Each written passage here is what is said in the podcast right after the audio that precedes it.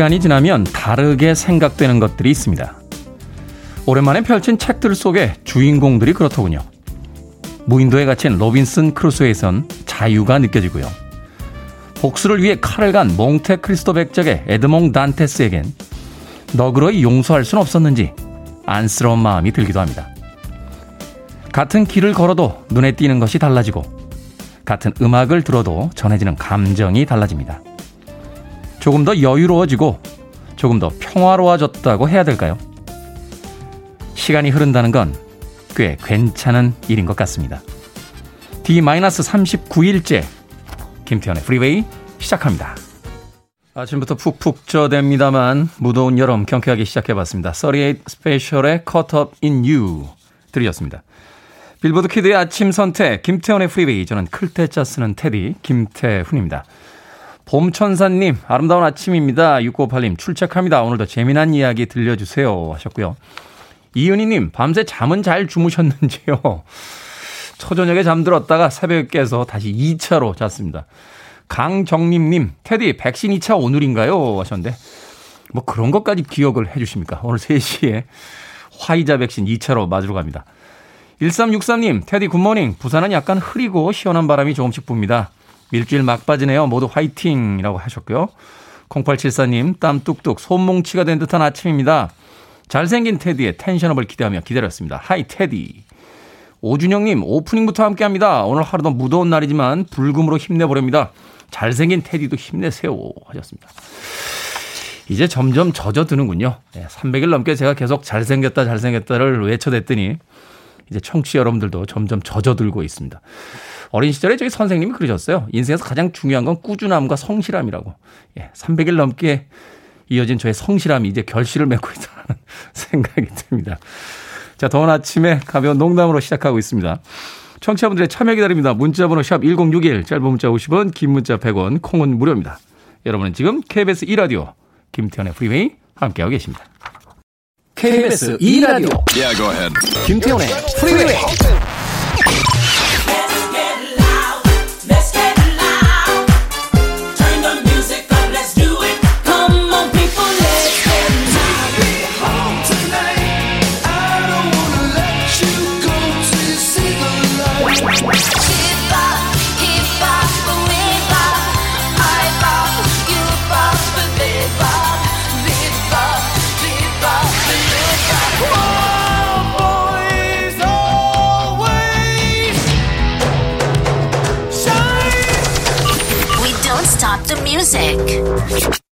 기분이 좋아지는 목소리였죠. 애청자 이윤성님께서 추천해 주신 어, 분이셨습니다. 최지혜님의 신청곡 바비 칼로의 In the Name of Love 드렸습니다.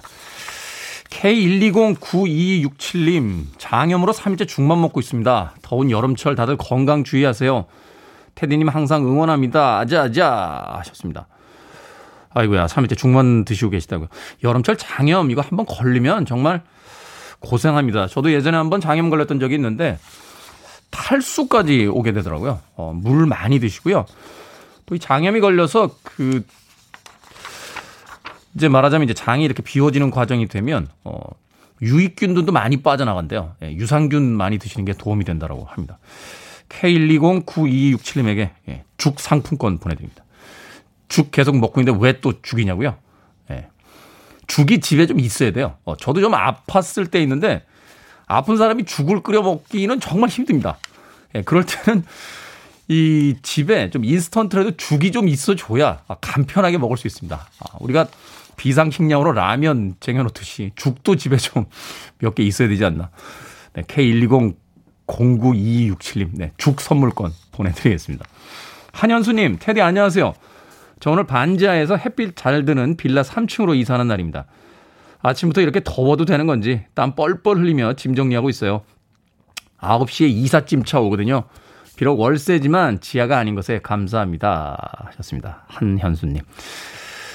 반지하 저도 여러 번 살아봤는데 어느 날 갑자기 창문이 큰 2층이나 3층으로 이사 가면요.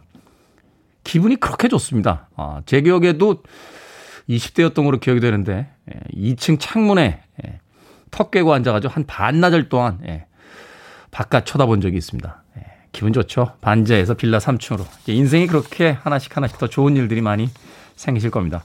한현수님, 음, 피자 한 판 보내드릴게요. 어, 친구분들 부르셔서, 네, 파티 한번 하십시오. 물론 이제 마스크 쓰고 하셔야 되는데, 예. 6시 이후엔 두명 이상 안 됩니다. 피자 한 판 보내드리면서 요구사항이 많네요. 어쩔 수 없습니다. 시기가 그래서. 이동님, 매일 새벽 출근하다가 오늘 조금 늦게 출근이라 방송 듣고 있습니다. 아침 출근길에 7살 딸이 잘 다녀오라고 인사해주네요. 기분 좋습니다. 평소에는 늦잠 자는데 오늘은 일찍 일어나서 예쁜 애교를 보여줬어요. 기분 좋은 금요일입니다. 하셨습니다. 삶의 행복이라는 게 참 작은 부분에 있죠. 이동욱님에게는 치킨 한 마리 어, 교환권 보내드릴게요. 역시 아빠는 치킨이죠. 예, 집에 들어갈 땐 역시 치킨을 들어줘야 아빠의 권위가 습니다.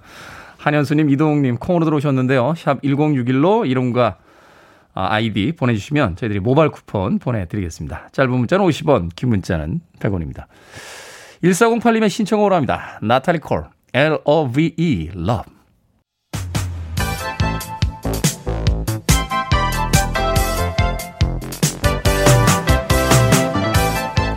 이 시각 뉴스를 깔끔하게 정리해드립니다. 뉴스브리핑 김원식 시사평론가와 함께합니다. 안녕하세요. 네, 안녕하십니까. 자, 여권의 유력 대선 주자인 이재명 경기지사 드디어 기본소득 정책을 그 기본으로 한 대선 공약 어, 밝혔습니다. 이에 대해서 다양한 반응들이 좀 쏟아지고 있죠. 그렇습니다. 반대하는 쪽은 경제 위축시킨다, 아, 돈 퍼주기다, 뭐 허경영이냐 이런 반응도 나왔고요. 네. 이 찬성은 혁신적인 양극화 개선 방안이다 라는 의견, 또 사이다 같은 소식이다.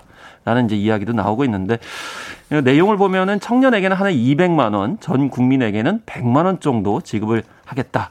1년 기준이죠? 그렇습니다. 네. 이, 음, 기본소득의 기본적인 특징은 개인한테 지급을 하는 겁니다. 근데 여기 청년들이 어, 몇 살이냐? 19살에서 29살. 에 해당이 됩니다. 일반 기본소득에다가 이제 100만 원을 청년수당 해서 200만 원을 주는 건데 기본소득이라는 게 뭐냐를 좀 살펴봐야 되는데요. 이 기본소득은 사회 구성원 모두에게 지급하는 최소 생활비죠. 이 3대 조건이 있는데 보편성, 무조건, 그다음에 정기성입니다. 그러니까 조건이 있으면 안 되죠. 뭐 자산이 많다거나 적다거나 이런 거에 상관없어야 되고 한 번 주는 게 아니고 정기적으로 주는 것이 또 기본소득의 특징인데 다른 나라에 있느냐? 예, 미국 알래스카가 영구 기금 배당이라는 것을 이미 실시를 하고 있고요. 독일이나 스코틀랜드에서도 이제 실험 연구 중인데 항상 문제가 되는 게 뭐냐 바로 돈이죠. 그렇죠. 재원을 재원이죠, 어떻게 재원. 음. 마련할 거냐. 그래서 이재명 지사는 국토보유세하고 탄소세를 부여하겠다 이렇게 밝혔는데 그럼 국토보유세는 뭐냐? 기존에는 종부세가 있죠. 근데 종부세는 기존 이상, 그러니까 기준 이상의 자산에 대해서만 부과를 하는 건데 국토보유세는 다 어, 부과를 하는 것이 특징입니다. 그러니까 부동산이 있으면 다 부여를 다 하겠다. 부과를 하는 거죠. 음. 그다음에 탄소수 보유세라는 거 요즘에 환경 문제 때문에 많이 부각이 되고 있는데 탄소 배출 과정에 모두 다 다 세금을 매기겠다는 겁니다. 그래서 우리나라가 지금 한 이 탄소를 한 7억 톤 정도 배출하고 있거든요. 네. 여기다 톤당 8만 원 이렇게 부과를 하면은 한 64조 원 거둘 수 있지 않겠는가 이렇게 대안을 얘기하고 있는데 언론에서는 현금성 복지 정책을 두고 거센 토론이 불붙을 것이다 이런 얘기 나오는데 이 현금성 복지 정책이라는 게 뭐냐라면은 이게 사실 어 사회복지학엔 없는 얘기예요. 네.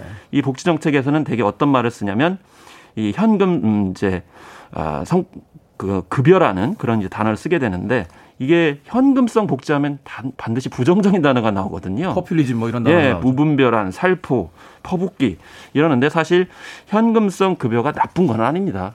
네, 어떻게 재원을 마련하고 그 재원을 어느 정도까지 쓸 거냐. 그러니까 그 예산을 다른 데 쓰면 더 좋지 않겠느냐는 논쟁이지 현금성 급여 자체가 나쁜 건 아닌데 어쨌든 예, 이색적인 반응도 있어요. 김두관 의원 같은 경우에는 아, 동의는 하는데 조건부로 얘기합니다.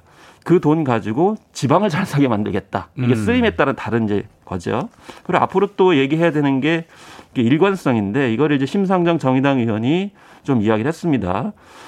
어, 기본소득은 지지도가 변한다고 막 버렸다가 다시 주워오는 가벼운 정책이 아니다. 이렇게 얘기를 했는데 그 이유가 뭐냐면은 경기만, 어, 이재명 경기지사가 얼마 전에 자기 일의 공약이 아니다. 이렇게 밝힌 적이 있거든요. 네. 그렇기 때문에 이제 이런 심상정 정의당 의원이 이런 발언을 했는데 어쨌든 앞으로 기본소득이 정말 대안인지 일관되게 증명을 해야 되는 과제가 예, 이재명 지사에게 있다 이렇게 볼 수가 있겠죠. 네, 이 뭐 대선 공약이 통과가 될지 뭐 당선이 돼서 실제로 이루어질지는 모르겠습니다만 이런 어떤 새로운 어떤 공약에 대한 논쟁이 있다는 건 분명히 네. 좋은 일이 아닌가 하나 또 생각. 그렇습니다. 그 논쟁 자체를 막는 거는 적당하지 않고요. 어쨌든 정책 경쟁을 하는 거니까 그 점에 초점을 맞춰서 현실적인 그런 아, 대안 마련 이것이 필요할 보겠습니다. 네, 보다 더 많은 사회적 실험이 있어요. 네, 맞습니다. 자, 수도권에 적용될 거리두기 단계 오늘 발표가 되는데 뭐 4단계 연장 되겠죠? 사실 이게 연장에 더해서 이게 초점이 뭐냐면은 원래는 25일 날 발표하기로 했잖아요. 네. 왜냐면 그때 이제 끝나기 때문에. 근데 23일 날 앞당기는 그런 상황이란 말이죠. 그러면은 왜 그렇게 하느냐? 지금 확산세가 심상치 않습니다. 어제 9시 기준으로 51명이 또 전날보다 증가를 했고요. 네. 그렇기 때문에 문제인데 또 서울 같은 경우에도 400명대로 주저앉았다가 지금 다시 또 어제 500명대로 9시 기준으로 증가를 했거든요. 그렇기 때문에 이 감염병 전문가와 시민사회단체가 참여하고 있는 생활방역위원회에서 연장하는 의견이 많은데 중요한 거는 이 지방과의 그런 연계성 문제를 생각했을 때 두 가지 목표를 가지고 있습니다. 이 수도권 확산세를 어떻게 급격히 감소시킬 거냐, 그리고 비수도권과의 관계가 있지 않습니까? 그렇죠. 그렇기 때문에 비수도권으로 유행 확산 차단을 어떻게 할 거냐. 그렇기 때문에 결국에는 수도권 어, 확산세 반전을 위해서는 지금 현재의 4단계로 한계가 많다. 그래서 아, 더 강력한 대책을 해야 되는데 그렇다고 해서 여기서 더 올리게 되면은 거의 셧다운 수준이기 때문에 그런 면에 좀 플러스 알파가 좀 있지 않겠느냐. 그래서 핀셋 방역이라는 개념이 나오고 있습니다. 이게 뭐냐면은 발생 지역이 많은 곳에 좀 더 센 규제를 하는 것. 이런 것이 이제 또 과연 이번에 수도권에 나올 것이냐. 여기에 이제 관심사가 있고요. 비수도권은 그럼 어떻게 할 거냐라는 건데 여기에서는 지금 세 가지가 좀 모색이 되고 있습니다. 먼저 일괄적으로 세 단계를 적용하는 방안. 음. 근데 이렇게 하면은 식당, 카페, 이용시설 영업시간이 밤 12시에서 10시로 단축이 되고요. 각종 행사 인원도 절반으로 줄어들기 때문에 자영업자들 피해가 크고요. 그리고 이 확진자가 좀 없는 지자체 같은 경우는 이거 과잉 규제다. 예를 들면 전북 같은 경우는 지금 전날 확진자가 4명밖에 안 나왔거든요. 네. 그럼 거기를 다 묶어 가지고 3단계로 하면 이건 너무 심하다. 그래서 그 다음으로 모색되는 것이 사적 모임 규제만 일괄 강화하자. 그러니까 오후 6시 이후 3인 이상 모임 금지만 하자. 이것도 이제 약간의 그 부분적인 그런 추가 조치라고 볼 수가 있겠고 마지막은 바로 핀셋 방역입니다. 많이 발생하고 있는 지자체를 중심으로 해서 콕 집어서 강화하자. 근데 이게 많이 언급하지만 풍선 효과를 불러일으킬 수 있기 때문에 지금 뭐 휴양지들 네. 인파로 넘쳐난다는 이야기가 그렇습니다. 있는데. 지금 뭐 강릉도 그렇고 뭐 부산 같은 경우에도 광안리를 중심으로 해서 풍선 효과가 나타나고 있다 이러기 때문에 과연 이제 핀색 방역이라는 게 이 단계에서 필요하겠는가 이런 이제 얘기 나오고 있습니다. 어쨌든 이 비수권에 대한 일괄 3단계 적용이나 이 사적 모임 규제 강화 등 여러 조치를 열어놓고 논의 중이라고 하는데 어쨌든 이 방역 당국이 얘기하고 있는 수도권 확산세 반전 또 비수도권으로 유행 확산 차단 이건 방역 당국만의 고민이 아니고요. 사실 우리 모두의 고민이기 때문에 이번 주말에 좀 에, 사실 좀 자제를 해야 될 것 같고요. 그 다음에 지금 수도권 4단계 연장을 하는 이제 상황 엄중하게 좀 받아들여야 되겠습니다. 네. 자, 문화체육관광부가 김치의 중국어 번역과 표기를 신치로 명시를 했어요. 네. 이게 어떤 배경에서 나온 건지. 사실 이건 이제 BTS 때문인데 BTS가 요즘에 우리나라 문화 많이 홍보하고 있잖아요. 네. 그런데 이제 한 어, 영상을 통해 가지고 김치 담그기를 했어요. 근데 음. 요즘에는 이제 케이팝의 뮤직비디오를 보게 되면 뮤직비디오도 그렇고 각종 영상에 자막이 뜨게 되거든요, 자동적으로. 근데 거기에 김치나 뭐 비슷한 개념을 해야 되는데 이 파오차이라고 번역이 된 거예요. 중국어로? 예. 근데 이 파이차이는 뭐냐면은 스촨성의 염장 채소를 뜻해요. 근데 이게 김치하고는 전혀 다르거든요. 이게 또 잘못 이해가 되면은 네. 마치 중국에서 김치가 네. 온 것처럼 그렇죠. 비춰질 수 있으니까. 그러니까 실제로 중국에서는 이거를 근거로 해가지고 김치는 예, 파우차이의 뭐 비슷한 종 아류다 이런 식으로 얘기하거든요. 근데 파우차이는 사실 피클에 가까운 음식이거든요. 네. 그러니까 피클이라는 건 사실 김치하고는 전혀 다르지 않습니까? 네. 왜냐하면 이게 뭐 발효 숙성해가지고 하는 음식도 아니기 때문에. 근데 왜 이런 문제가 생겼느냐? 바로 문체부 훈령 때문이에요. 이 문체부 훈령 427호인데 이게 뭐냐면은 번역 표기 규정입니다. 네. 중국과 이제 어떤 번역 표기 문제가 있는데 중국어와 그래서 중국에서 이미 널리 쓰이고 있는 번역 표기는 관용으로 인정하여 사용할 수 있다라면서 예시를 뭐를 들렸냐면 김치를 파오차이로 표기할 수 있다를 얘기한 거예요. 근데 이게 왜 또 문제가 되냐면 이거에 근거해서 유명 포털 사이트에 이렇게 지식이 올라가는 거죠. 김치는 파오차이. 근데 이걸 또 교과서에서 쓰는 거예요. 뭐 중국어 교과서, 학습서 이런 데에서 김치를 파오차이로 표기를 하다 보니까 문화체육관광부가 네. 잘못했네요. 더구나 예, 한국관광공사 국립국어원 정부 기관조차도 똑같이 썼고 음. 그렇기 때문에 이제 방탄소년단 그 영상에도 그렇게 나온 거죠. 이게 사실 이제 BTS의 잘못이 아니라 그 네. 영상을 올리는 업체에서 이제 번역을 이제 하다 보니까 그렇게 이제 돼버린 거잖아요. 그럼 결국 이제 근거가 뭐냐면은 문체부 훈령이라는 거죠. 그럼 음. 정부 기관이 다 똑같냐? 그렇지 않고요. 농림축산식품부에서는 신치라고 또 번역을 했습니다. 이게 신치라는 게 무슨 뜻이냐면 맵고 신기하다라는 특징이고 어쨌든 김치와 좀 다른 의미이기 때문에 이번에 이런 훈령을 이제 개정을 해가지고 신치로 하겠다 이렇게 얘기를 하고 있는 건데요. 어쨌든 이 전 세계에서 원재료를 한 번 절이고 부재료와 양념을 넣고 저온에서 장기간 숙성 발효해서 먹는 김치는 김치가 딱 유일합니다. 네. 그런 상황 속에서 이게 파우차웨야 하는 것뿐만이 아니고 과연 신치도 과연 정확한 것인가 라는 의문점이 드는데 어쨌든 훈련 개정안을 토대로 김치를 세계 알리는 노력들 많이 해야 될 것으로 보입니다. 네, 좀 더 섬세해지고 좀 더 심사숙고된 여러 가지 어떤 표기들이 등장을 해야 될 것 같아요. 네, 그렇습니다. 하는 생각 해봅니다. 자, 오늘의 시사 엉뚱 퀴즈 어떤 문제입니까? 네, 앞서 수도권 4단계 연장 가능성 소식을 전해드렸는데요. 4단계 연장 우리는 멀리 하고 싶은데요. 전설의 영웅들은 연장을 들어야만 영웅담이 완성되죠. 네. 여기서 시사 엉뚱 퀴즈 나갑니다.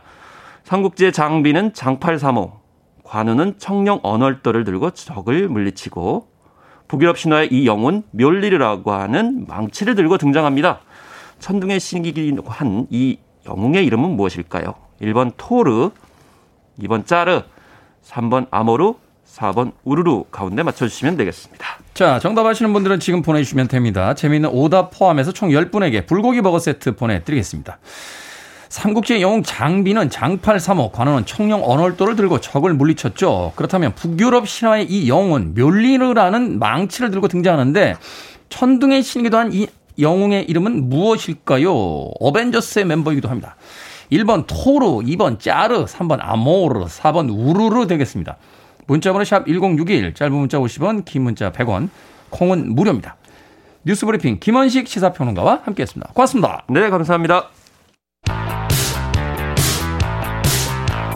80년대 이 언니 대단했죠. 강정림님의 신청입니다. 신들러퍼, 쉬밥.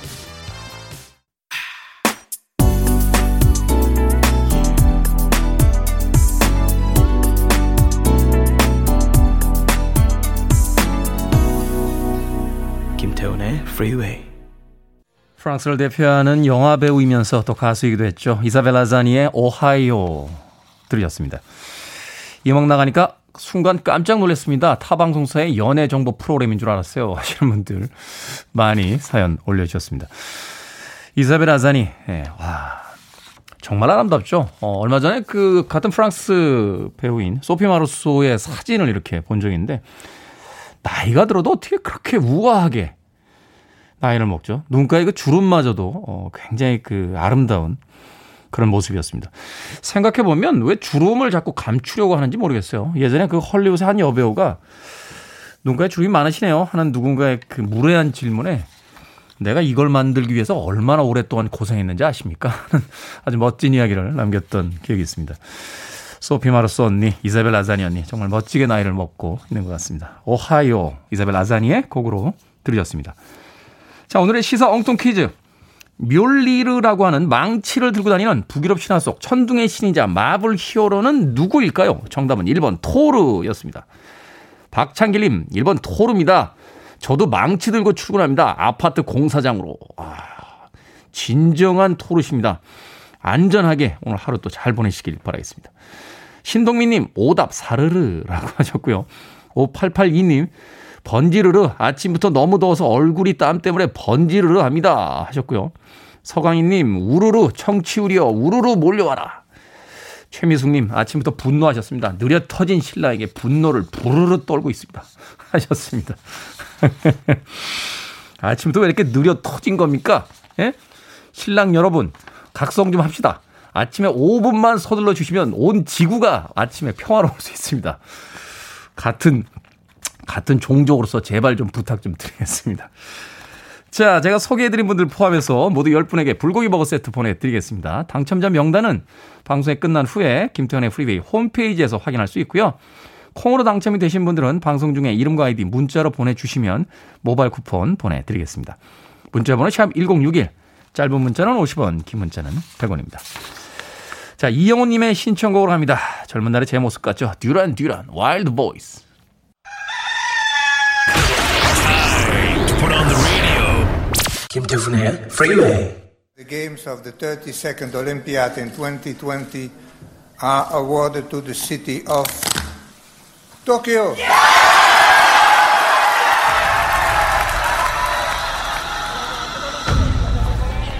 도쿄올림픽 성화를 일컬어 부흥의 불이라고 표현했던 일본. 도쿄올림픽과 그들이 내세웠던 패럴림픽이 부흥의 내년에 하는 걸로 미뤄졌습니다. 사상 처음으로 1년 미뤄졌습니다. 올림픽을 후원하는 기업들이 대회 일정을 미뤄달라고 물민 요청했다는 소식이 알려졌습니다. 원전 사고 극복의 상징처럼 홍보하려던 버블 방역인데요. 경기도 일본은 이 시스템을 자신하고 있지만. 저희 기자 눈에는 허술하기 짝이 없었습니다. 배제하지 않는다는 하루 확진자가 5천 명에 육박하는데 아베 전 총리도 심상치 불참할. 것으로 보입니다.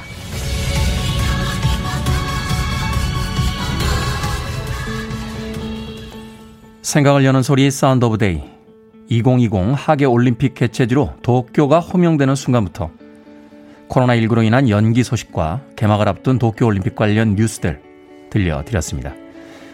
우여곡절 끝에 드디어 오늘 2020 도쿄올림픽이 개막합니다. 코로나19에 대한 걱정부터 시작해서 여러 논란들 때문에 우려의 시선이 많은 것도 사실인데요. 하지만 이번 올림픽을 둘러싼 부정적인 뉴스들 사이에서 국가대표로 출전하는 우리 선수들의 소식이 눈에 띄더군요. 올림픽 출전과 메달 획득이 평생의 꿈이었다면서 각오를 다지는 선수가 있는가 하면 그동안 갈고 닦은 기량을 발휘해서 코로나에 지친 국민들에게 힘과 용기를 주고 싶다고 말하는 선수도 있습니다. 그들의 결연한 표정을 보고 있자니 이제 우리가 할 일은 그들을 향한 응원뿐이겠다는 생각이 듭니다. 이런저런 잡음이 많은 올림픽입니다. 하지만 우리의 심장을 뜨겁게 만들어줄 경기 자체를 즐기면서 이번 올림픽을 지켜보기로 하죠. 우리 선수들을 포함해서 오직 하나의 목표를 향해 달려온 세계 각국의 선수들 모두 무사히 후회 없는 경기 치르시길 진심으로 바랍니다. You're listening to one of the best radio stations around. You're listening to 김태훈의 Freeway.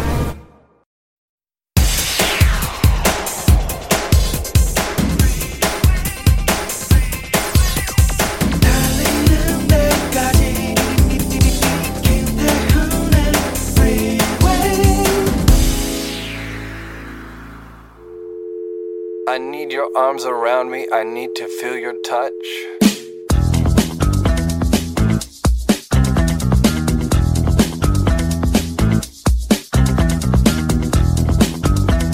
폭염시 행동 요령 가정에서 물을 많이 마시고 카페인이 들어간 음료나 주류는 마시지 않습니다.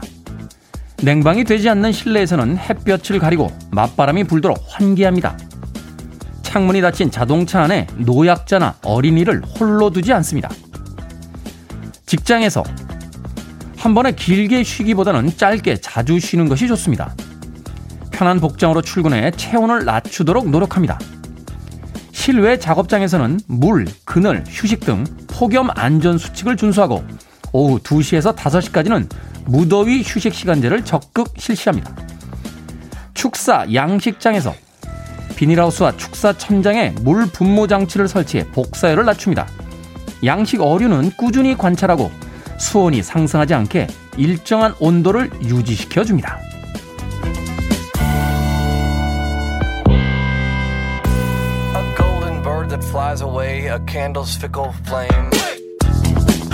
뭐든 읽어주는 남자. 오늘은 국민재난안전 포털에 올라온 폭염시 행동 요령 중 일부를 읽어드렸습니다. 폭염의 기준 최고 기온이 33도 이상인 상태가 이틀 이상 지속될 때인데요. 요즘은 36도를 웃도는 날씨가 계속되고 있습니다. 이런 날씨에도 출근을 해야 하고 땡볕 아래 건설 현장과 또 푹푹 멋지는 비닐하우스도 정상 운영되고 있는데요. 여름이니까 그냥 더운 거다라고 생각하면서 평상시처럼 행동하다 보면 온열 질환에 걸리기 딱 좋다고 합니다. 외출할 땐 반드시 양산이나 모자를 챙기고요. 목이 마르지 않아도 물을 자주 마시는 게 기본 수칙인데요. 언제나 그렇듯 가장 기본적인 걸 지키는 게 제일 중요하다는 거 잊지 마시길 바랍니다. 조금 시원해지셨습니까? 뉴 에디션의 Cool 들으셨습니다. 자, 이 곡으로 김태훈의 프리웨이 2부 시작했습니다. 앞서 일상의 재발견이었죠. 우리의 하루를 꼼꼼하게 들여다보는 시간. 뭐든 읽어주는 남자. 오늘은 국민재난안전포털에 올라온 폭염시 행동 요령 중에 일부를 읽어드렸습니다. 가장 중요한 게 기본 지키기죠. 여름에 탈수가 많기 때문에 네, 커피 같은 이제 이뇨작용이 있는 음료수 많이 마시면 탈수가 오기 쉽고요. 또 술도 마찬가지입니다. 물 많이 드시고 커피하고 술 좀 자제해라 하는데 또 여름이 되면 어떻게 이렇게 아이스 아메리카노가 땡기는지 어쩔 수 없이 커피 한 잔 먹고 물 두 잔 먹고 하는 일들이 반복이 됩니다. 이은희님, 박영숙님, 기본 지키기라고 하셨고요. 김보배님, 어제 34도 찍었어요. 여기 양산 필수로 챙깁니다. 손바닥만한 그늘의 소중한 절감이라고 하셨고요. 김지현님, 요즘은 33도는 시원한 거예요. 여름엔 강하다고 생각했는데 저도 반백살 곧 바라보니 이제 더위 타는 것 같습니다. 하셨습니다. 여름도 지나갑니다. 한 2주 정도만 이 더위 피해서 건강 잘 지키시길 바라겠습니다. 자, 뭐든 읽어주는 남자. 김태훈의 프리웨이 검색하고 들어오셔서 게시판 사용하시면 되고요. 말머리 뭐든 달아서 문자로도 참여 가능합니다. 문자 번호 샵 1061, 짧은 문자 50원, 긴 문자 100원, 콩으로는 무료고요. 채택되신 분들에게는 촉촉한 카스테라와 아메리카노 두 잔 모바일 쿠폰 보내드리겠습니다. 또 이번 주까지 책 선물 있죠.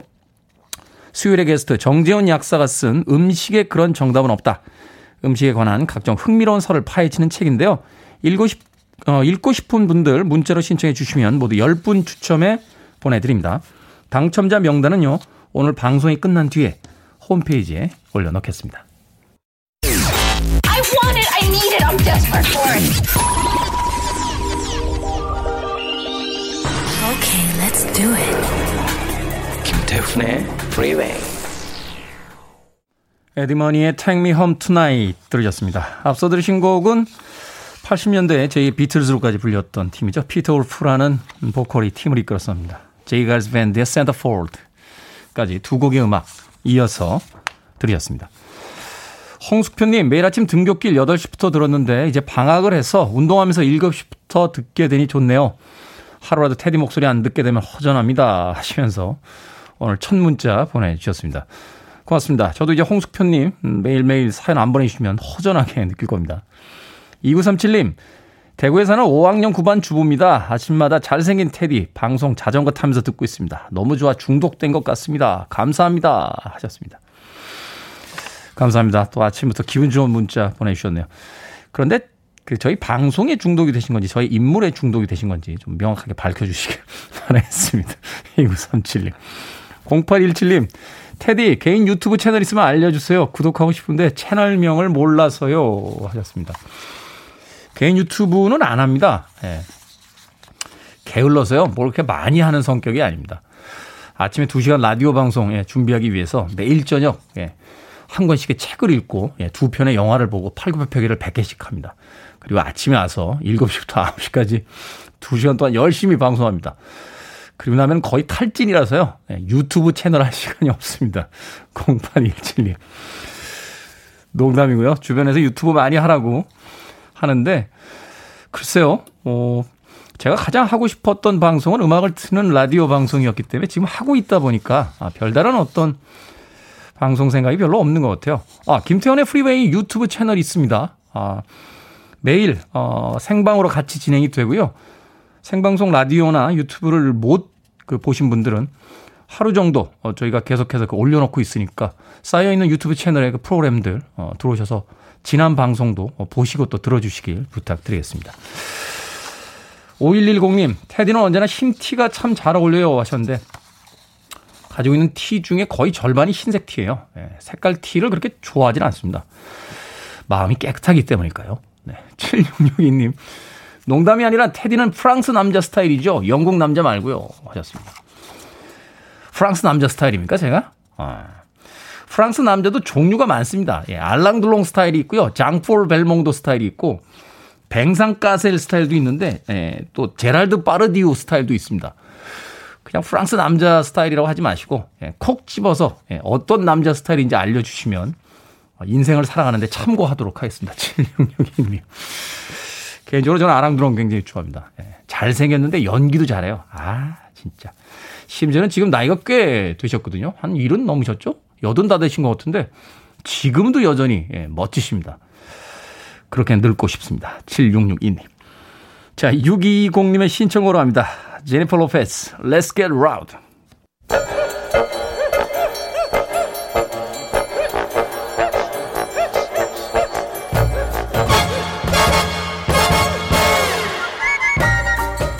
온라인 세상 속 촌철살인 해학과 위트가 돋보이는 댓글들을 골라봤습니다. 댓글로 본 세상.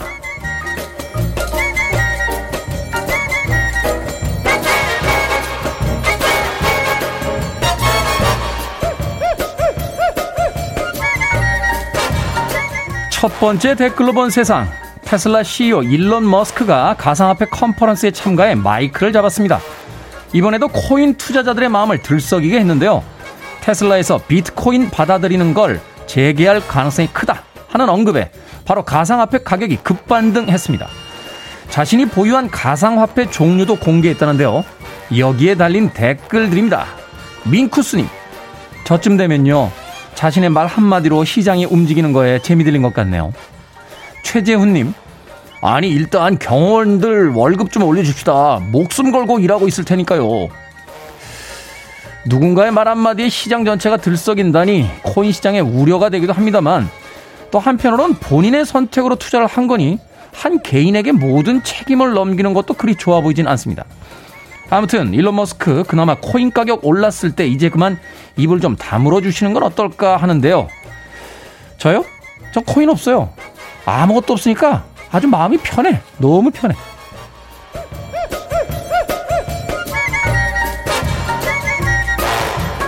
두 번째 댓글로 본 세상 도쿄올림픽 개막 전 이미 일부 경기가 시작됐는데요. 안전 문제로 선수촌을 떠나는 선수들이 나오면서 대회 취소 가능성까지 언급됐습니다. 칠레 태권도 선수는 코로나에 확진돼 출전을 포기했고요. 미국 체조 대표팀은 안전을 위해서라며 인근 호텔로 숙소를 옮겼는데요. 심지어 메달 획득이 유력한 일본 선수들도 선수촌 밖에 머무는 사실이 알려져 불안감을 키웠습니다. 여기에 달린 댓글들입니다. 박지영님, 아니 올림픽이 언제부터 운동 능력 대결이 아니라 면역력 대결이 된 건가요? WJ님, 코로나보다 더 무서운 게 IOC라는 생각도 드네요. 화합과 단합을 위한다고 하면서 TV 중계력 때문에 어쩔 수 없이 개최된다는 올림픽. 숙소도 각 나라의 경제력 때문에 다 제각각인 올림픽. 자기 나라 음식 안 먹는다고 시비 거는 올림픽. 마음이 답답합니다. 그래도 출전한 우리 선수들 후회 없이 경기하고 메달 많이 따서 오세요. 응원합니다.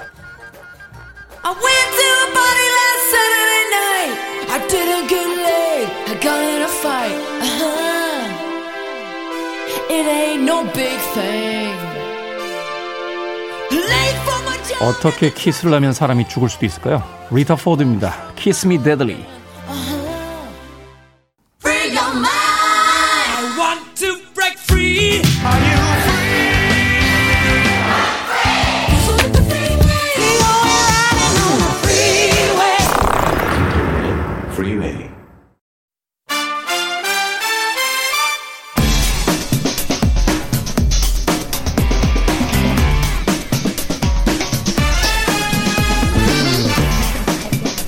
금요일의 시작을 알려주는 깜찍 발랄한 분들과 영화 이야기 나눠봅니다. 시진의 한수 오늘도 허나몽 영화평론가 이지혜 영화 전문 기자 나오셨습니다. 안녕하세요. 안녕하세요. 안녕하세요. 반갑습니다 두 분. 네 폭염 속에서도 금요일은 어김없이 오고야 말았습니다. 그렇죠. 네. 네, 그걸 또 기념하기 위해서인지 오늘 또 허지웅, 허나몽, 허지웅, 허지웅 영평론가. 네. 네. 오랜만에 들어보네. 저도 오랜만에 이야기해보네요. 네. 네. 허나몽 영화평론가. 네. 네, 안녕하세요. 금요일의 요정 허나몽입니다. 네, 그 셔츠는 어디서 산 겁니까? 아, 이 셔츠요? 네, 셔츠 어... 이야기 하려다 제가 실수한 네, 거죠. 해가 이렇게 막 강하게 쬐다 보니까 이렇게 좀 꽃잎들이 또 이렇게 활짝 피었습니다 옷에. 아니 그냥 저는 어디서 샀냐고. 백화점에서 샀습니다. 셔츠가 한 30벌 계시대요. 아, 네. 아 그렇군요. 여름 네. 분위기 물씬 느껴지는 네, 셔츠를 입고 오셨습니다.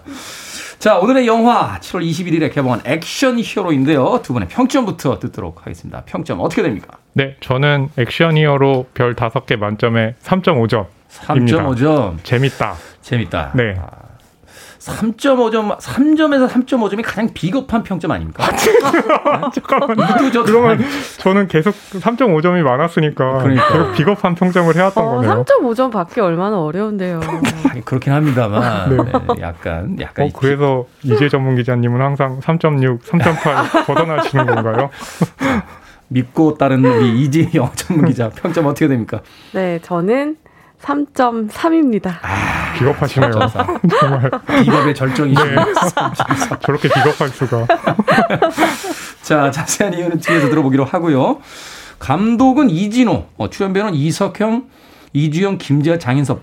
익숙한 이름들은 아니에요. 그렇죠. 네, 이 영화 어떤 영화입니까? 네, 제가 좀 소개를 해드리면요. 국중에 이석형 배우가 연기한 이제 주성이라는 인물이요. 사회복지학과 출신인데 액션 히어로가 되고 싶어요. 영화로. 음. 그래서 이제 영화학과에 그 출강을 하게 되는데요. 들어가서 듣게 되는데 어, 합동으로 영화를 만들어야 돼요. 근데 사람들이 영화를 안 만들려고 해요.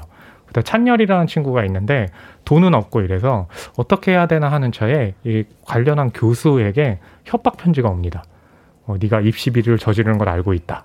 그래서 이 친구들이 그 편지를 본 다음에 아 이걸 몰래 카메라로 찍어서 우리가 액션한 거랑 교묘하게 영화로 만들어야 되겠다 편집해서 라고 음. 했는데 예, 일이 커집니다. 아, 그런 내용을 다룬 작품입니다. 설명을 들었는데 모르겠네요. 무슨 내용인지. 네. 일단은 스토리 라인 자체가 재기발랄하다는 느낌은 받습니다. 아, 네. 그 정도만 해도 뭐 그럼 성공한 거네요, 제가. 네. 그러니까 우리가 알고 있는 일종의 그 말하자면 이제 스테레오 타입의 전형적인 이야기 구조가 아니라 아, 그렇죠. 그렇죠. 뭔가 독특하긴 하다 하는 느낌을 네, 받게 맞아요. 되는데 자, 두 분 영화 어떻게 보셨어요?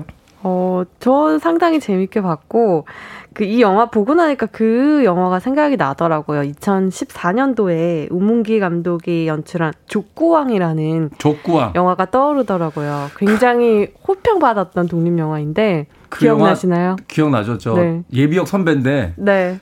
그 미래에 대한 큰 꿈 없잖아요. 그냥 네. 그렇죠. 족구로 세계를 정복하고 싶다.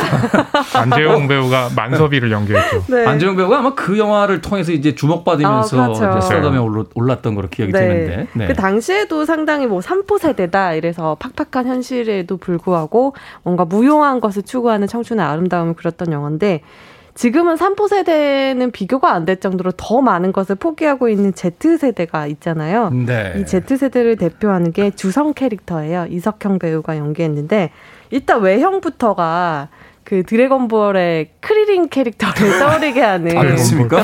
네 이거는 추억, 의 애니메이션이네요. 드래곤볼. 네. 그러니까 이거는 무술을 한다. 이 사람 무술을 하는 사람이다라는 아. 걸 외양부터 이렇게. 이름도 약간 주성치에서 치자 하나 뺀 아니, 듯한. 근데 보통 네. 이제 저는 이렇게 주성이 이렇게 머리 삭발하고 나온 거 보고 네. 아 저건 소림사에 나왔던 캐릭터들이다라고 생각을 했는데 소림사 예, 근데 출신이에요. 아니 그게 아니라 어. 딱 이제 홍콩 영화나 중국 영화 생각하는데 이지혜 기자님은 네. 드래곤볼을 생각하는 거 보니까 음. 야 어떻게 여기서도 생각하는 게 그렇게 차이가 날까? 그러네요. 어쩔 수 없지. 뭐 이제 무술 영화의 전통 같은 것들이 이제 서로 영향을 주고 받았으니까. 맞아요. 네. 바로 그런 어떤 현 세대의 어떤 그 현실을 음. 조금 이제 코믹한 터치로서 이제 반영하고 있다. 이렇게 네. 볼수 맞아요. 있겠군요. 그러니까 이 영화를 만든 감독이 이제 지금의 20대 특히 대학생들 보게 되면 어 예전에는 대학교도 막 시끄럽고 이런 분위기가 있었는데 지금은 뭐어 취업 준비다 해가지고 되게 조용하다고 생각을 해서 이 영화 자체를 아 대학생들이 좀 에너지가 있는 모습을 그리고 싶다 라고 해서 이제 떠올린 게 바로 이 액션 히어로라고 하거든요. 네. 네, 일종의 재기발랄함도 있습니다만 또 위험한 그 지점도 있군요. 말하자면 지금 대학생들의 어떤 그 차분한 분위기, 좀 조용한 분위기에 대한 어떤 그 반전을 좀 보여주고 싶었다라고 하는 건데 이게 그쵸. 받아들여질 수도 있고 오히려 네. 저런 생뚱맞은 영화사라고 거부될 수도 있는 면학 분위기를. 해치는 그러니까. 어. 홍콩 액션 영화의 감성을 B급으로 담으면서도 요즘 젊은 세대의 현실을 잘 드러내고 있다 하는 평가가 있다고 합니다. 네. 어떤 부분들이 그런 건가요? 일단 시작부터 바로 느끼실 수 있는 게 홍콩 영화를 내가 보고 있나라는 느낌이 들 정도로 그 홍콩 영화의 뭐 편집 방법이나 촬영이나 연출적인 부분에서 굉장히 많은 부분을 오마주를 했고요. 이 홍콩 영화도 그 계보가 있잖아요. 네, 그러니까 레이먼드 게... 초이 시절에 말하자면 어떤 브루스리 이소룡의 스타일이 있다면 그 뒤에 뭐 성룡 그다음에 뭐 주윤발의 어떤 누아르 이런 스타일들이 다 있는 지금 이 영화에서 다루고 있는 거는 이제 성룡의 한참 정성기였던 8, 90년대. 8, 90년대. 완전 매끈하게 빠진 홍콩 영화가 아니라 약간 아날로그적인 감성이 남아 있던 시절에 몸으로 좀... 몸으로 부딪히고 그 B급 유머가 난무하던 네, 약간 어. 설퍼 보이기도 하는 음. 그때를 오마주를 하고 있는데 제가 가장 인상 깊었던 장면은 이제 주인공이 멋지게 이제 꿈속에서 활약을 해요. 홍콩 영화의 주인공처럼. 혼자서 여러 명의 악당들을 무술로 물리치고 마지막에 이제 여주인공을 딱 구하는 시점에서 그 폭탄을 해제해야 되거든요. 네. 폭탄 해제를 하려고 보니까 문제가 나와요. 이거를 풀면은 이제 해제할 수 있는 거예요. 근데 그 음. 문제가 다음 사례에서 A 씨의 아내가 받는 상속액은 이러면서 서울시 구급 공무원 시험 기출 문제가 나와요.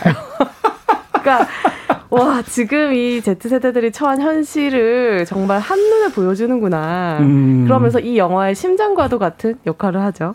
아, 그, 그 장면 굉장히 굉장히 독특하면서 재밌네요. 네. 저는 그 장면이 더 재밌고 아이러니한 이유가 뭐냐면 극 중에 이제 그 인물들은 20대잖아요. 네. 근데 제가 볼 때 지금의 20대들은 그 예전에 이제 성룡이 나왔던 시절의 홍콩 영화의 감성이라는 것이 좀 낯설 것 같아요. 모르 그, 모르실 네. 것 같아요. 요새는 케이블 TV에서도 성룡 영화 거의 안, 그렇죠. 안 하는 네. 것 같은데. 그러니까 이제 딱 그 장면 보면 40대 전후한 세대들, 그러니까 여기 이제 앉아 계신 두 분 같은 분들은 되게 좋아하는데 저같이 젊은 감성의 사람들은 아니 저게 어떤 시절의 얘기지? 라고 이렇게 좀 네, 음. 희한해할 수도 있을 것 같아서 오히려 신선하게 받아들일 수 네. 있겠네요. 하나문 영화 평론가는 잘 모르겠다 이정선. 어, 네. 음, 그렇군요. 실망이에요. 네. 실망입니다. 네. 자, 이 영화를 이제 보게 되면 그때 당시 어떤 그 추억을 소환하는 부분들도 있고 그쵸. 또 그것을 또 현재 20대의 주인공들이 이제 버무려낸다라는 음. 부분에서 어떤 좀 낯섦도 존재할 것 같은데 그렇죠. 감독의 어떤 의도성이 분명히 그 안에 있는 것 같네요. 어, 그럼요. 일단 힘든 현실에 처해 있다는 걸 청년 세대들이 누구나 알고 있잖아요. 그런데 그 힘든 현실, 절망할 수밖에 없는 이 현실 속에서 절망만 하고 있지 않다. 이들이 그렇다고 막 이 희망을 해서 이 힘, 힘든 시기를 이겨냅시다 이런 영화도 아니지만 그렇다고 또 절망만 보여주지도 않거든요. 그 태도가 되게 묘하게 그런 홍콩 액션 영화의 무협 고수들이 가지고 있는 득도의 단계와 비슷하게 느껴졌다라고 감독님께서 말씀을 하시거든요. 그러니까 음. 체념한 것도 아니지만 그렇다고 희망적인 것도 아니고 하지만 어떻게든 현실을 살아나가려고 하는 이 청춘들의 현실을 그런 식으로 보여주고 있죠. 음, 네. 뭐 그리 낙관적이지는 않지만 그래도 웃음은 잃지 맙시다. 음. 라고 하는 그래도 우리의 삶인데 뭔가 해봐야죠. 하는 아주 그렇죠. 네. 친절한 음, 그런 어떤 따스함이 담겨져 있다라고 이야기를 해주셨습니다. 음악 한 곡 듣고 와서 계속해서 영화 이야기 나눠보도록 하겠습니다. 칼 더글라스입니다. 쿵후 파이팅. 칼 더글라스의 쿵후 파이팅 들이었습니다. 쿵후 팬더에 수록이 됐던 음, 그런 곡이기도 했습니다. 두 분은 홍콩 영화에서 어, 네. 가장 그 좋아했던 배우나 감독. 아, 네. 저는 어, 뭐 주윤발 오부삼 장구경 음. 예, 그 세대거든요. 왜냐하면 영웅본, 영웅본색 세대. 그렇죠. 저는 이렇게 신촌에 있는 중고등학교를 다녔는데 네. 거기에 이제 예전에 지금은 없어졌지만 신영극장이라고 있었어요. 신영극장. 그럼 이제 학교에서 중간고사나 기말고사가 끝나면 꼭 성경 영화가 했어요. 왜 그런지 모르겠지만. 예, 아니면 이제 홍콩 영화. 네. 끝나면 다 보러 갔거든요. 그래서 그 시절의 추억이 남아 있어서 예, 홍콩 영화만 아무래도 이제 그분들이죠. 오삼 주윤발, 정용, 음. 뭐, 아 정용, 그쵸. 네. 원하평, 네. 네. 이수현, 뭐. 어 이수현. 어. 저는 지금 몇몇 몇 분이네 이름밖에 잘 모르겠고. 어, 저희랑 성긋네요. 아, 긋는 게 아니라 전 저는 그 전성기 때 홍콩 영화 말씀하신 그때를 네. 막 향해하진 못했고 나중에 왕가희 감독. 영화들이 저한테 아, 이후에 네, 네그 홍콩 영화의 어떤 이미지를 굉장히 많이 형성해준 작품이죠. 품이 있으시네요. 제가 제일 연장자인가요? 저는 아, 네. 저는 왜 이소룡부터 또 아, 네. 자, 그런데 바로 이런 향수들이 있었기 때문인지 몰라도 이게 7월 음. 8일부터 18일까지 열렸던 부천 국제 판타스틱 영화제에서 그렇죠. 반응이 굉장히 좋았다고요? 맞아요. 어. 사실은 저는 이제 어, 제 자랑입니다만 부천 국정 영화제 이제 제가 참석을 해서 이분들과 또 네, 관객을 앞에 두고 어. 예, 또 제가 관객과의 대화를 네, 또 했거든요. 네. 네 그래서 아, 허나몽 영화 평론가 GV를 요새 많이 하는군요. 아, 요즘은 많이 떨어졌습니다. 몇 년 전에 많이 했는데 아니, 저도 많이 했는데 안 들어와요. 네. 요즘에는 네. 많이 없어졌어요. 요즘 안 들어오고 그러니까 별로 없는 걸 또 허나몽 영화 평론가 다 하니까 아니 저한테까지 별로 없는 게 아니라 굉장히 많은데 이제 다른 분들이 하는 거죠. 네. 네. 네. 아무래도 제가 또 이렇게 진행을 하다 보니까 예, 그게 운이 통했는지 부천 영화제에서 이제 사관왕을 어, 한 거죠. 상을 많이 받았군요. 네. 보니까 이게 지금 작품상, 뭐 배우상, 관객상, 네, 네. 뭐 배급 지원상, 지원상 네. 뭐 좋은 그 알짜상들은 다 받았고. 네. 반응이 꽤 좋았다. 이 영화의 매력 포인트, 그 현장에서 극장의 관객들이 좋아했던 매력 포인트는 뭐였을까요? 일단은 그 홍콩 영화에 대한 오마주를 한 그 형식 자체가 가지고 있는 특이점이 있었고 저 네. 같은 경우에는 오랜만에 보는 소동극 코미디라는 점이 좋더라고요. 소동극 코미디. 네, 네. 그래서 굉장히 작은 사건들이 꼬리를 물고 그게 또 큰 오해를 사면서 점점 더 이렇게 눈덩이처럼 불어나면서 소동극을 이어나는 이어나가는데 처음에 그냥 학교 과제하려고 그냥 카메라를 들고 다니던 이 학생들이 어쩌다 보니까 입시 비리를 캐내게 되고 음. 또 어쩌다 보니까 기성세대를 심판하게 되는 액션 음. 히어로가 되는 거거든요. 그 어쩌다 보니까를 잘 보여주는 게 바로 이 소동극의 매력인 것 같아요. 아, 여기서 그 액션 히어로라는 게 중의적 어떤 표현이 되겠군요. 맞아요. 그러니까 네. 영화 속에서 액션 히어로이기도 합니다만 그 비리와 어떤 그 불법으로 물든 기성세대에게 아주 통렬한 반격을 가는 이제 젊은 세대들의 어떤 그 한바탕 캠퍼스 소동극. 그러니까 네. 이제 딱 첫눈에 봤을 때는 말씀하신 것처럼 영화를 통해서 액션 히어로가 되겠다라고 얘기를 하지만 학내 비리에 맞선다는 건 단독의 히어로 가지고는 힘들잖아요. 그렇죠. 그 학생들이 어떻게 행동하느냐. 연대가 네. 이루어지면서. 네. 그래서 그런 이제 액션이라는 것 자체가 몸을 쓰는 그런 부분이기도 하지만 결국 우리가 또 행동에 나선다 라는 의미까지 이 영화에 있거든요. 그래서 처음에 볼 때는 액션 히어로, 그러니까 홍콩 영화 그리고 액션 영화에 대한 아 그런 향수가 있겠구나라고 하지만 뒤로 가면 그런 부분들이 또 어, 다른 사회 참여로 바뀌거든요. 그러니까 그런 부분이 이제 액션 히어로가 그 작품으로서 음. 높이 평가할 수 있는 부분인 거죠. 그러네요. 밀도와 완성도를 거기서 이제 완성시켜내요. 그렇죠. 한편에서는 이 홍콩 영화 전성기 때의 그 영화를 봤던 당시의 청춘들. 네네. 지금 이제 기성세대가 돼서 그렇죠. 비리의 그렇죠. 어떤 주역이 돼버린. 네. 그들에 대한 어떤 묘한 또 향수 같은 게 있겠네요. 맞아요. 어, 성룡의 영화를 보면서 우리도 저런 액션 히어로를 꿈꿨었는데 이제는 젊은이들이 타파해야 될 빌런이 돼버린 네. 본인들의 위치에서 영화를 맞아요. 본다는 것도 음. 씁쓸하지만 의미 있는 또 관람이 되지 않을까 하는 또 생각을 해보게 됩니다.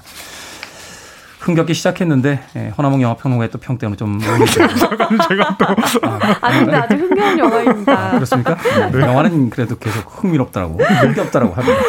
자, 영화 액션 히어로 두, 두 분의 한 줄 평 이제 들어보도록 하겠습니다. 네, 저의 한 줄 평은요 간단합니다. 오늘은 액션왕. 네. 약간 간단한 건 좋은데. 아, 네. 오늘은 액션왕. 그렇죠. 어. 그걸로 네. 정말 다 되시겠습니까? 그러니까 오늘은 액션왕. 오늘의 액션이 결국에는 어떤 결과를 가져올, 가져올지 알 수는 없잖아요. 하지만 이제 오늘이라도 오늘만큼은 네 움직이는 것이 굉장히 중요하지 않나라는 네 그런 좀 제목에서 힌트를 얻어서 저도 좀 중의적으로 예 짧지만 의미 있게 한 줄평 했습니다. 그렇군요. 사실 이제 로큰롤 음악에 대한 여러 가지 그 유명한 격언들이 있거든요. 음. 젊은 날에 듣지 않으면 영원히 들을 수 없는 아, 음악이다라는 네. 음악이 있는데 젊은 날에 액션 안 해보면 언제 액션 해보겠습니까? 아, 오늘은 액션아. 네. 자 이제 영화 전문 기자는 저는 성룡도 울고 갈 현실의 하이킥 으로 하겠습니다. 네. 역시 품위가 비겁하시네요. 항상 제 뒤에 하시면서. 부연 설명이 필요 없잖아요. 네. 네. 한 번만 더 해주세요. 저는 이 주성 캐릭터가 성룡을 좋아하거든요. 네. 성룡을 좋아하지만 아마 성룡도 지금 2021년에 한국 사회에 온다면 이 현실을 분명히 힘들어할 거거든요. 그런 의미에서 성룡도 울고 갈 현실의 하이킥. 이라고 한줄평 해주셨습니다. 생각해보니까 그 액션 히로였던 성룡도 최근에 좋지 않은 일들에 자꾸 연루가 네. 되면서 이제 빌런화 되고 그런 모습들을 보여주는데 그 씁쓸함을 젊은 날의 패기로 좀 극복해 봤으면 좋겠습니다. 저 영화 액션 히어로에 대해서 오늘 신의 한수 허나몽 영화평론가 이재 영화 전문 기자와 이야기 나눠봤습니다. 고맙습니다. 감사합니다. 감사합니다.